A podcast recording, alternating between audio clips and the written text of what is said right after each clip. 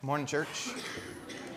I'm Pastor Aaron. Thanks for continuing to stand. We are going to be in Numbers 23 7 through 12 this morning. We're going to start in Numbers 23. We're going to look at that whole narrative historically from Numbers 22 to Numbers 25. But we're going to start kind of at the crux, the pinpoint of where we're going to be this morning. Let's read it. It says this, verses 7 through 12. And Balaam took up his discourse and said, From Aram, Balak has brought me, the king of Moab, from the eastern mountains. Come, curse Jacob for me, and come, denounce Israel. How can I curse God whom how can I curse whom God has not cursed? How can I denounce whom the Lord has not denounced? From the top of the crags I see him, from the hills I behold him. Behold, a people dwelling alone and not counting itself among the nations.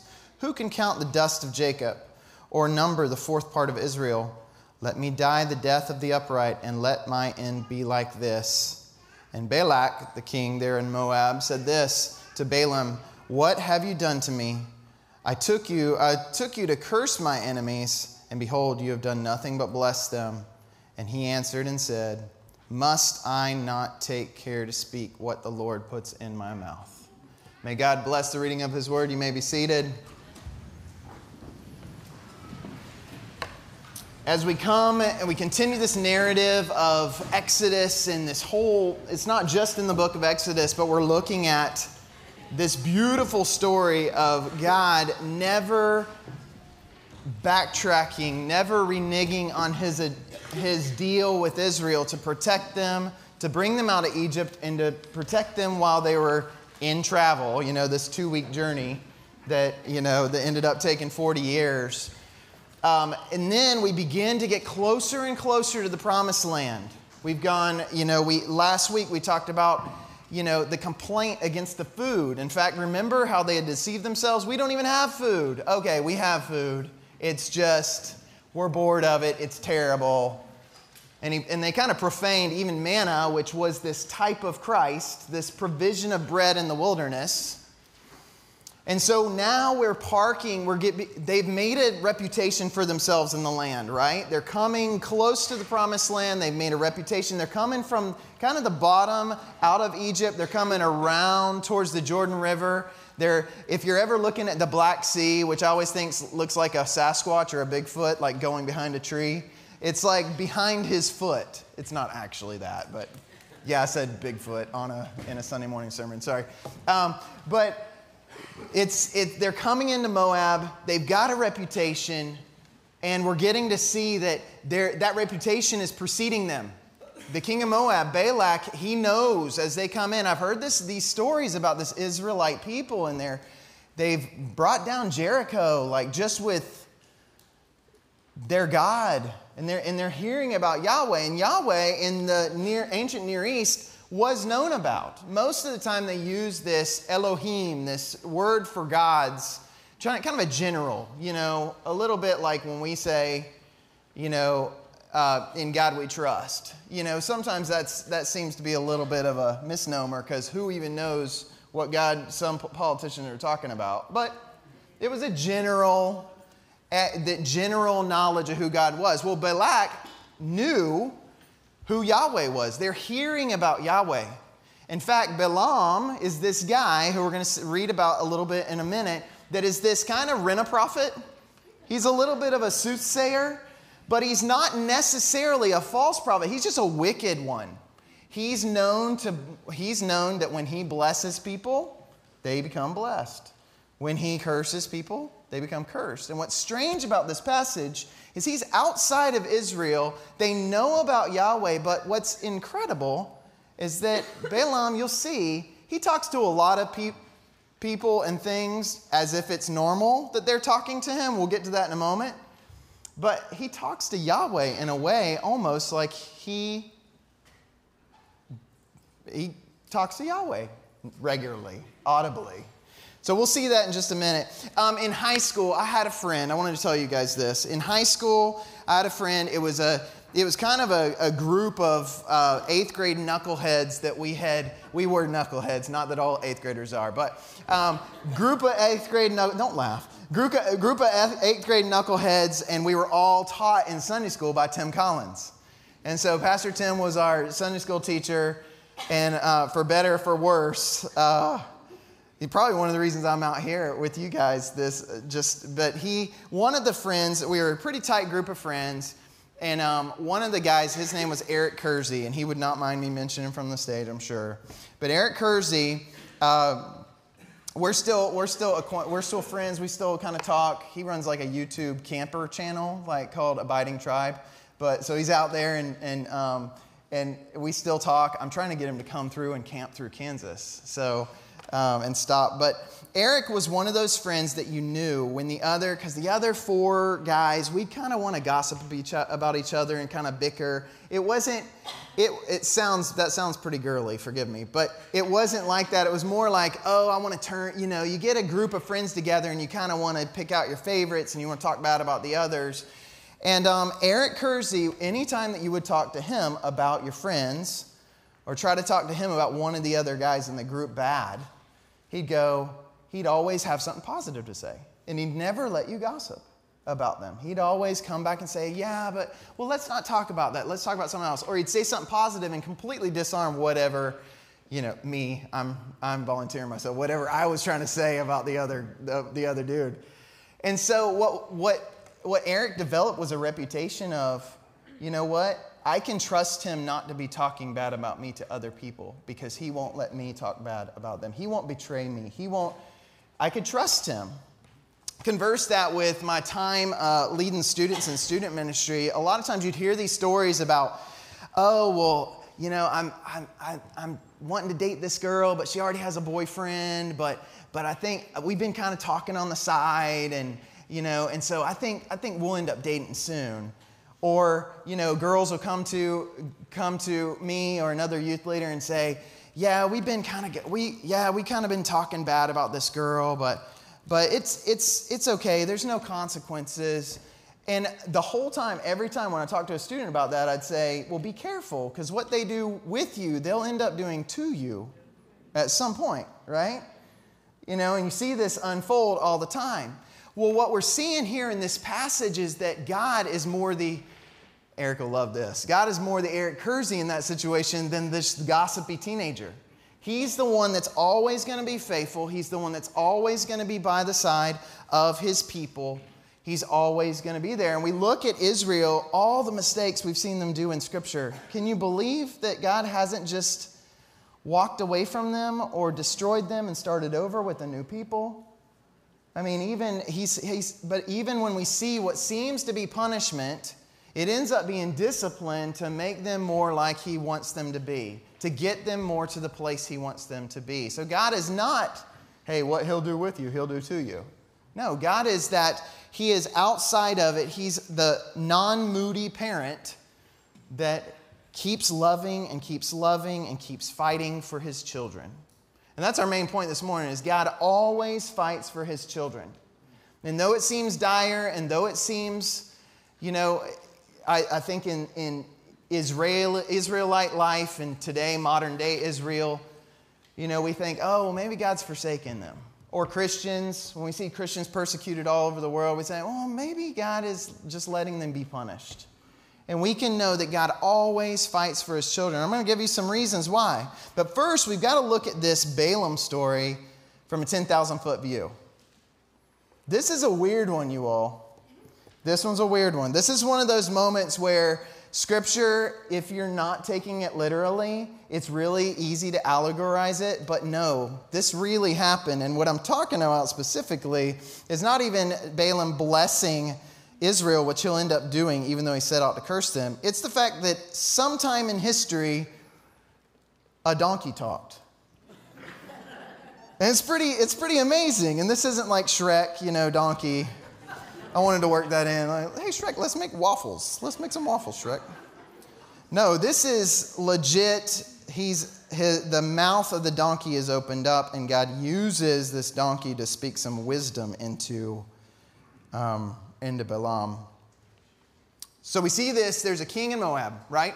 His name's Balak. He's got a rep, the, Israel's got a reputation. He doesn't want to lose his kingdom in Moab to these Israelites. So he hires a rent a prophet. He hires a soothsayer to go and curse the Israelites. So Balaam is on his way and he's with some assistants. So there's two witnesses to this, by the way. It's not just Balaam and he comes back and says, Guys, my donkey talked. No, there's two people there that can believe, that can back up that this happened.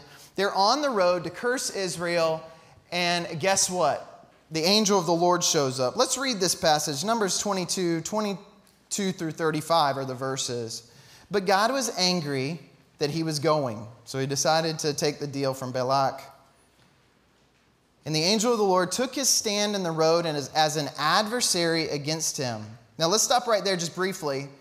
Most of the time in the Old Testament, when you see the phrase the angel of the Lord, it's probably referring to, get this, the pre incarnate Jesus Christ. The New Testament historical figure of Jesus showing up pre incarnate, without flesh. As a, you know, this is incredible. So, Jesus cares about the outcome of Israel even before they reach the promised land. Let me continue. Now he was riding on his donkey, and his two servants were with him. When the donkey saw the angel of the Lord standing in the road with his sword drawn in his hand, the donkey turned off the road and went into the field. And Balaam struck the donkey to guide her back to the road. The angel of the Lord stood then in a more narrow path of the vineyards with, stone, with a stone wall on this side and on that side. When the donkey saw the angel of the Lord, she pressed herself against the wall and pressed Balaam's foot against the wall. Probably crushed his leg, probably scraped it up pretty bad. He struck her again. Then the angel of the Lord went farther and stood in a narrow place where there was no way to turn to the right or to the left. And when the donkey saw the angel of the Lord, she lay down under Balaam. So Balaam was angry and struck the donkey, donkey with his staff. Then the Lord opened the mouth of the donkey can we just rest on that for a second? it's amazing. He's blind, so God's going to speak through a donkey. Then the Lord opened the mouth of the donkey, and she, and she, the wisdom of a woman, and she said to Balaam, Wait, we just have to, and she said to Balaam, she turns around and asks him, Why have you struck me these three times?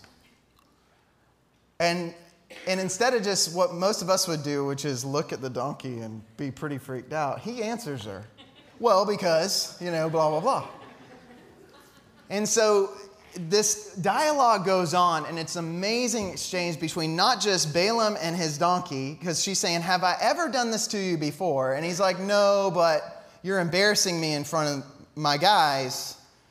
And, and then the angel of the Lord pipes in and says, well, if she hadn't seen me, I would have killed you and left the donkey alone, which is great in and of itself. You think God doesn't have a sense of humor, He's got an amazing sense of humor. But I want you to see that even in this passage, as Balaam goes to curse Israel, on the way, God is dealing with this guy who might be, you might consider him a God fearing Gentile, but that would be pretty loose, loosely saying that. He opened Balaam's eyes to what he was blind to. He opened Balaam's eyes and he's going to begin to open his eyes to the fact that Israel is not, Israel is my people.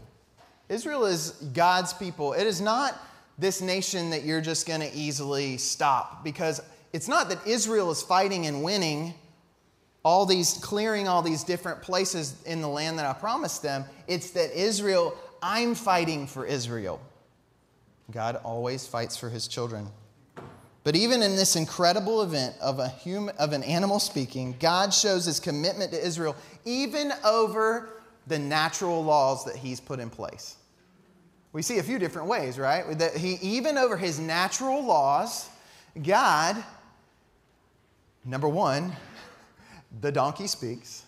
Number two, an angel shows up. So there's kind of this, this dimensional, kind of supernatural unveiling, first to the donkey and then to Balaam. And then three, Jesus appearing as the angel of the Lord, we, we think. Jesus appearing, many scholars have believed, before flesh, before he comes in the New Testament. Incredible. But where did this all begin? That gets us to our first point. This began because God had already promised Israel this land. And God is tenacious and he doesn't give up, and his statutes, his decrees stand forever. The first blank that you fill in on your uh, note sheet is he called Israel to be his people. Very specifically, we see in Scripture that, that God called Israel to be his people. He, Israel is sometimes referred to as the daughter of Zion, uh, God's son, God's spouse. All throughout Scripture, we get, we get this, this, this picture of God having his people. These are his people. And we think of Hosea. And Hosea, as a prophet, was told to marry Gomer, who was a prostitute, who kept cheating on him, kept having kids from other men. And, got, and Hosea was to illustrate how God felt about Israel, even when they would fall into idolatry, even when they cheat on him, even when they completely forget him for hundreds of years. God, he called Israel to be his people. Jeremiah 31 33, I'm not sure this is on your notes, but I'm reading it anyway.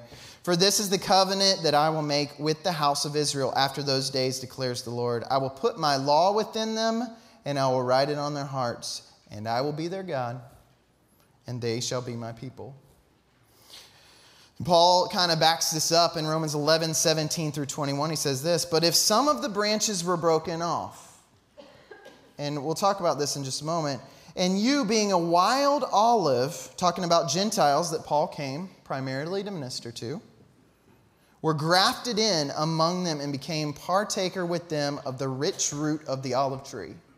Now, any, anytime in the, in the New Testament, particularly that you hear olive tree or fig tree, it's usually referring to Israel as a nation, as God's people. So he's saying, You've been grafted into this rich root of the olive tree that's connected to the Father. Do not be arrogant, Gentiles, toward the branches. But if you are arrogant, remember that it is not you who supports the root, but the root supports you. You will say then, Branches were broken off so that I might be grafted in. Quite right, Paul says. They were broken off for their unbelief, but you stand by your faith. Do not be conceited, but fear for if God did not spare the natural branches, he will not spare you either. So we see that this covenant stands. This is an Abrahamic covenant. Later on, we get that Mosaic covenant. We got it through the Ten Commandments. And guess what? When Jesus came physically to the earth, he fulfilled all those commandments. And we'll get to that at the end when we talk, bring it all down to Christ. But the Abrahamic covenant still stands. So he called Israel to be his people because he always fights for his children, always, in the past, present, and future. Let's talk about the present. Second point here is he only ever promised one nation a piece of land. If you really think about it, God only ever promised one nation a piece of land. Let's see what Genesis 12, 1 through 3 says. Now the Lord said to Abram, Go from your country and from your relatives and from your father's house to the land which I will show you, and I will make you into a great nation, and I will bless you and make your name great. And you shall be a blessing, and I will bless those who bless you, and the one who curses you I will curse. And in you all the families of the earth will be blessed. Now, remember, he only ever promised one nation a piece of land, but it's about so much more. And we're going to see why it's about so much more in just a f- brief few moments. A couple of things I want you to see here in this passage that we just read in Genesis 12, 1 through 3. To the land which I will show you, and I will make you into a great nation. I will bless you. I'll make your name great. So, this nation, this Abrahamic covenant, we've seen it kind of fulfilled at some point in, in, in partial points all throughout history, right? The Israelites were made great. They were made very numerous. In fact, one of the reasons Balak was so scared of the nation of Israel is because they were so big. There were so many people. So they're like this amoeba of a nation, like going around, and there's there, you know, there's there's uh, rumors that guess what? There's rumors that that this amoeba of millions of people in a nation are coming to conquer their land. I'd be scared too. I'm a Gentile. I'd be very scared. And so, to the land which I will show you, I'll make you a great nation. I will bless you. I'll make your name great. But look at this. And, I, and you shall be a blessing, and I will bless those who bless you and curse those who curse you. So, he's, already, he's saying the nations that, bless you, I will bless. The nations that curse you, I will curse, because all the families of the earth, earth will be blessed through you. What are the two things in history right now that we've gotten from Israel? What are the two things? We've got in the Old Testament, the Torah. This is a big deal. When, when in New Testament survey or any Bible classes you'll ever teach, um, or that you'll ever attend. I, I went to one in Bible college and we looked at the, the scriptures and how the scriptures came down through the ages. And it was really the New Testament and how it was transmitted and then all brought together and all the variants in the, in the t- original text that we had all came together and they were beautifully, like you could take them all and come up with the original document, even if you had torn it up and burned it and never seen it again. But the Old Testament, here was the kicker. When we studied the New Testament scriptures and their transmission and how they've been maintained through the ages, and what we have now in our Bibles in the New Testament is pretty accurate. And you get into translational, you know, eh, you know, getting into the English, some translations. But the Old Testament, guess what? You almost you studied a little bit, but you just realize like, no, the Jewish people pretty much preserved the Torah the books of the law, the prophets, they pretty much preserved it for 3,000 years. Like it was written, and then there was no question about it. So we get our Old Testament scripture, the root that is the foundation for the new, what the happening in the New Testament. I talked about that last time I preached. Root to fruit, bud to blossom. Those are my silly names for Old Testament to New Testament. But we see also, so we get the Old Testament scriptures. Who else did we get through the Jewish people? Jesus. The, the actual Messiah that was promised came through the nation of Israel. And I'm telling you what, Satan hates that. He's uh, those two things he hates that we still have our scripture, what God said from the Jewish people, and he hates the Jews because the Messiah really did come through the Jews. He tried to stop it. He tried to do all kinds of things in the book of Genesis to stop the line. He tried to do all this stuff to keep Jesus from coming through the line of through the line of of all these, all these humans through the line of Noah and then Jacob and then Judah. He tried to stop it and he couldn't stop it. The enemy hates that we receive scripture and our Messiah from the Jews. Genesis 15, 18 kind of reflects this, but begins to talk about how this nation was promised that piece of land. It says this On that day, the Lord made a covenant with Abram. There's the Abrahamic covenant for, the, for what he was going to do through this people. To your offspring I give this land, from the river of Egypt to the great river, the river Euphrates.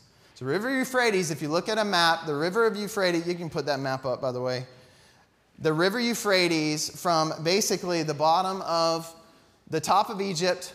And then this covenant, 15 through 18 of the book of Genesis, promises that one day they'll have the land all the way to the Euphrates in Iraq. Has that been realized yet? No, we haven't seen that yet. In fact, the little spit of land they have right now, not that much bigger than New Jersey, or maybe it's Lake, it's also Lake Michigan or Lake Erie. It's not big at all. All that that's been promised to them doesn't even realize even a, I think it's an eighth of the land that this covenant promised. It hadn't been realized yet. We haven't seen it.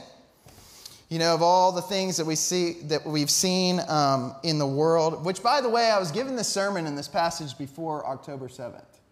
So Tim keep, keeps doing that to me. He'll keep like, oh yeah, just take this one. This one won't, won't be hard, you know. Um, but you know, as I've watched that unfold, and I've watched how,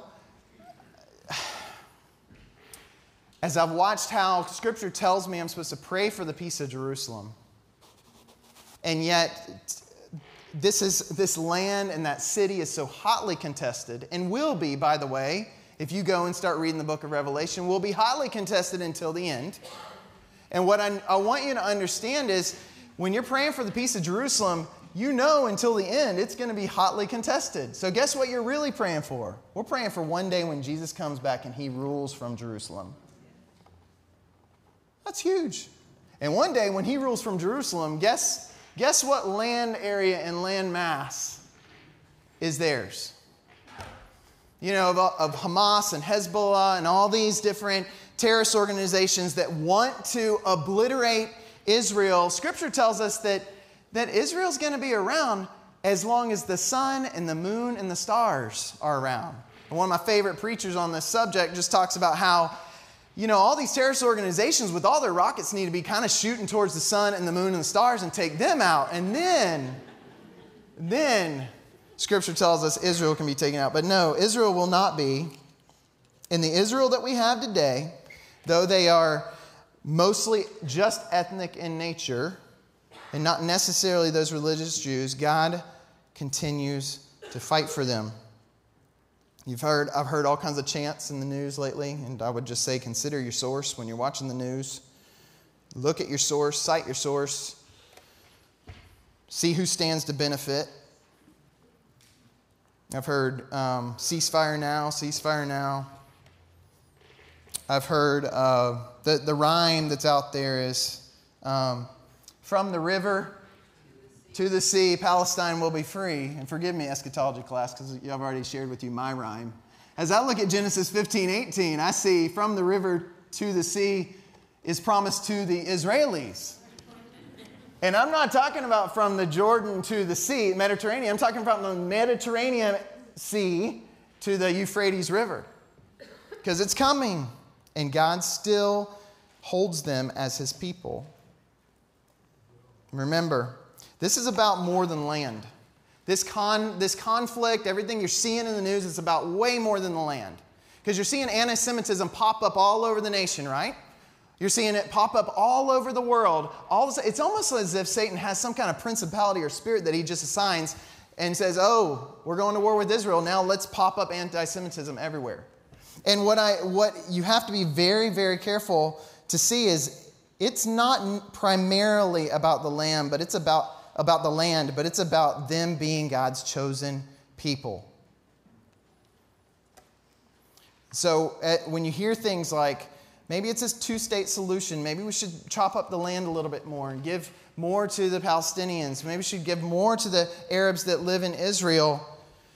But if you look back at history, um, there was a, a, in 1973, there was an Israeli diplomat named Abba Eban and he was famous after, this was 1973, so Israel had done one, two, three, four attempts to make a come hat in hand to Palestine, the Palestinians and the Arabs that come hat in hand to them and say, hey, what about this agreement?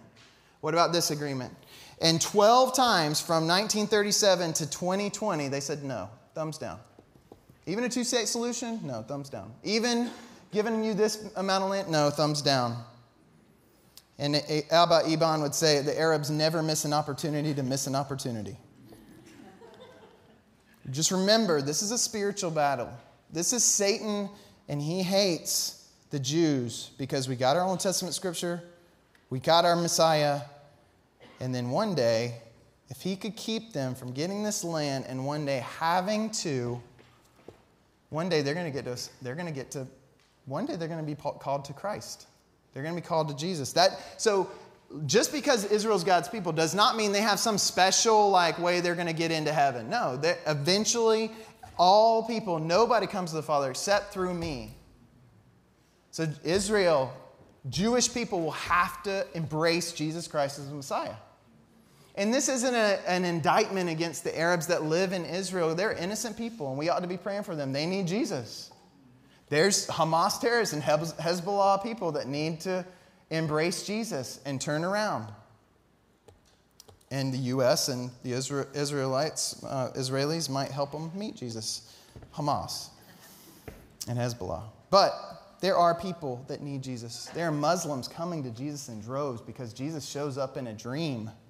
You can look it up. There's stories all over the place. Jesus shows up in a dream and guides them to a person of peace a Christian pastor that has the word and he leads them to Jesus Christ. God's doing a great work in the Muslim world, and we ought to be praying for them, and we ought not to forget that God loves those people too. But as we look for God always fighting for his children, the last thing, and we'll be done, he will one day bring Israel to himself through Jesus. You know, I mentioned being a former student pastor. I, I, I mention it a lot usually because I, I love um, the potential that you see in teenagers. And I love their passion when they do latch on to something like Jesus Christ. I love how they just go pedal to the metal. Sometimes I've heard stories over and over of families, parents who are praying, like we talked about last week, for that prodigal. You know, the, the, the son or daughter that's just doing their own thing, and the parents can see that they're running down a road that's going to lead to just heartbreak and disaster and physical and mental ailments. And sometimes I watch those parents fight that kid for that kid. Does that make sense? I watch those parents fight so hard against the against it seems like against that kid, but they're really fighting for that teenager. They're fighting for their future. They're fighting for their future family. They're about in this song, and your children and their children. They're fighting for a legacy that is the legacy of Christ, which is the only thing that lasts, by the way. I don't know my great great grandfather's name, but I know that he was a minister of the gospel. That's the only legacy. And, and somehow through that, like, I, I know Christ because of, you know, the faithfulness of great great grandparents. They're looking at a legacy, but these parents fight for, the, for their children, even if they're fighting their children. And God does the same thing because this is the, re- the one of the main reasons that Satan's still after the Jewish people is because one day they will come to know him. Numbers 25, 2. By the way, we're, we're finishing up this passage.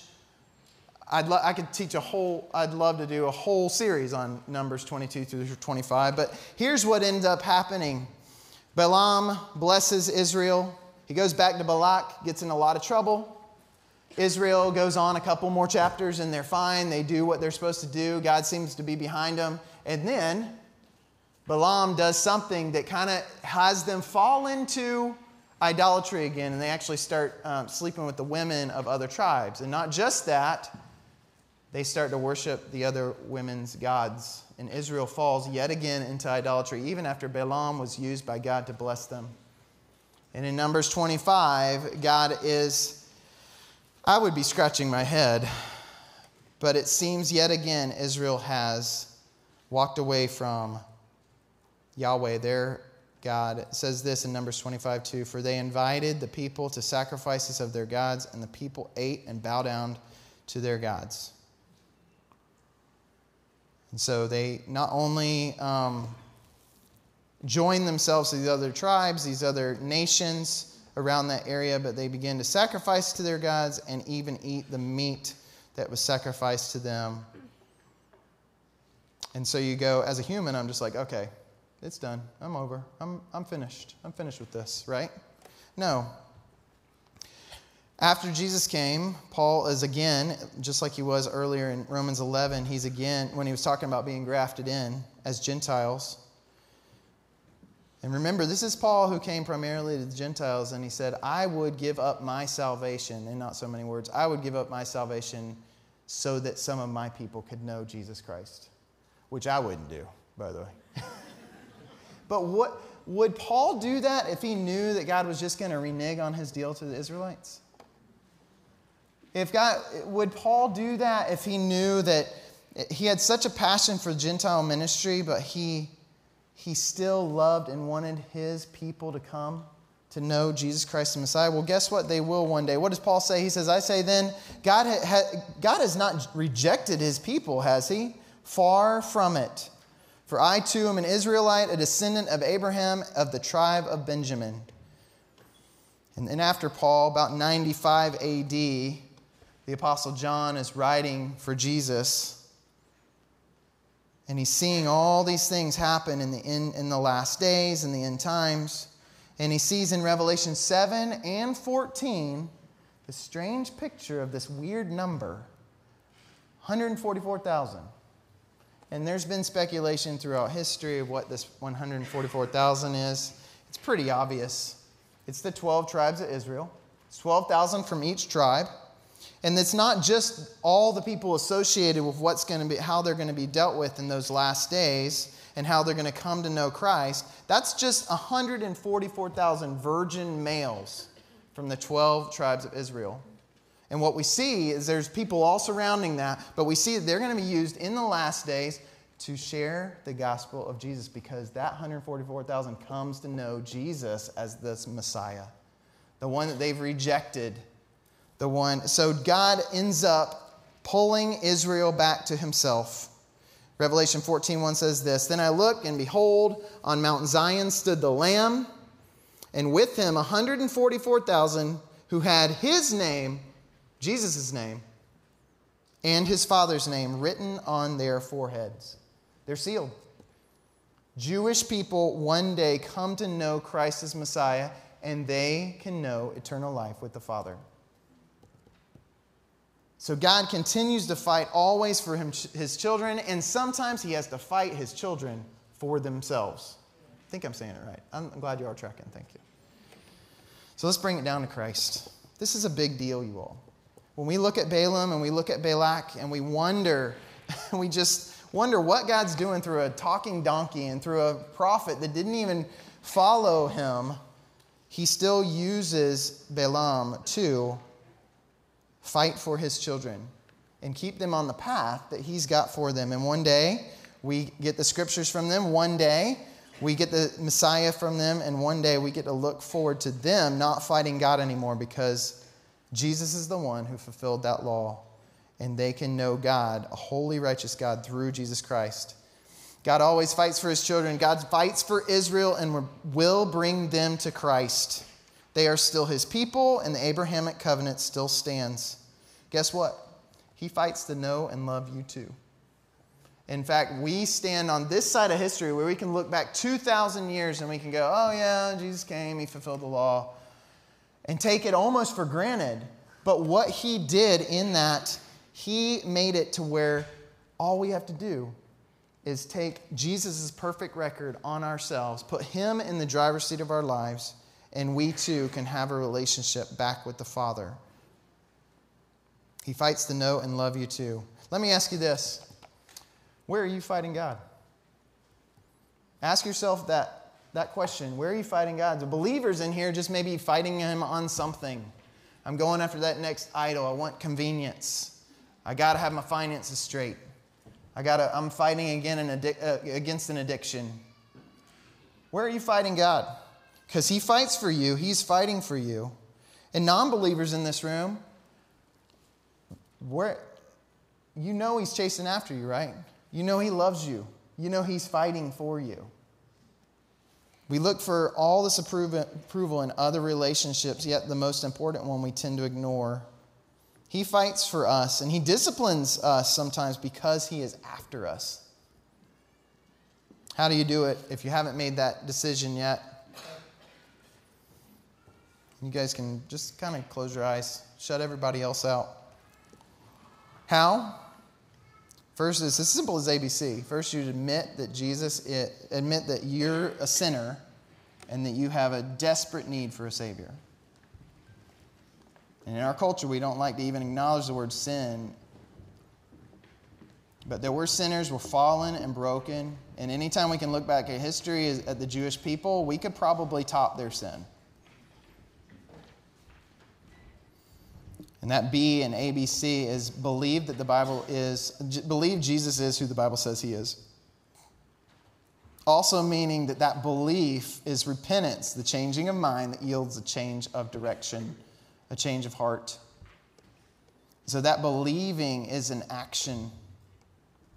Believing that Jesus is who he says he is and that he can cover your sin. And then the C is confess him as Lord. Put him in the driver's seat of your life that inflection point, that decision point yields an action, and that action is you know what? I'm not going to try and control this anymore. I'm not going to try and drive my life anymore. I'm going to give it over to God through Jesus Christ. And that's it. Heavenly Father, I lift these men and women up to you. I thank you for the fact that you are faithful to even a people who is woefully unfaithful to you, who are woefully unfaithful to you. And yet you still bring miracles, yet you still do things to provide uh, for your people. And Father, I thank you that Gentiles can be grafted into this family through Jesus Christ. And Father, we thank you so much that you, you have the same deal for all of us, both Israel and the church to come to you through Jesus Christ. And so, Father, I pray that we will remember and rest in the fact that God, you always fight for your children. And we can just help us to be parents like that too, that always fight for our children.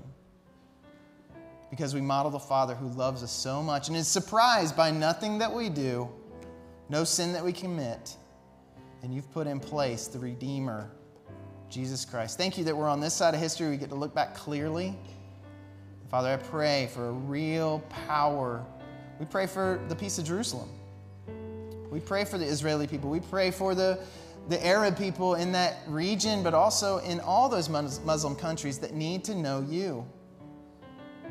Send them pastors, the word, preachers, send them Jesus in a dream. We pray in Jesus' name that you would move on the world mightily on this stage and open our eyes to what you're doing. In Jesus' name, amen.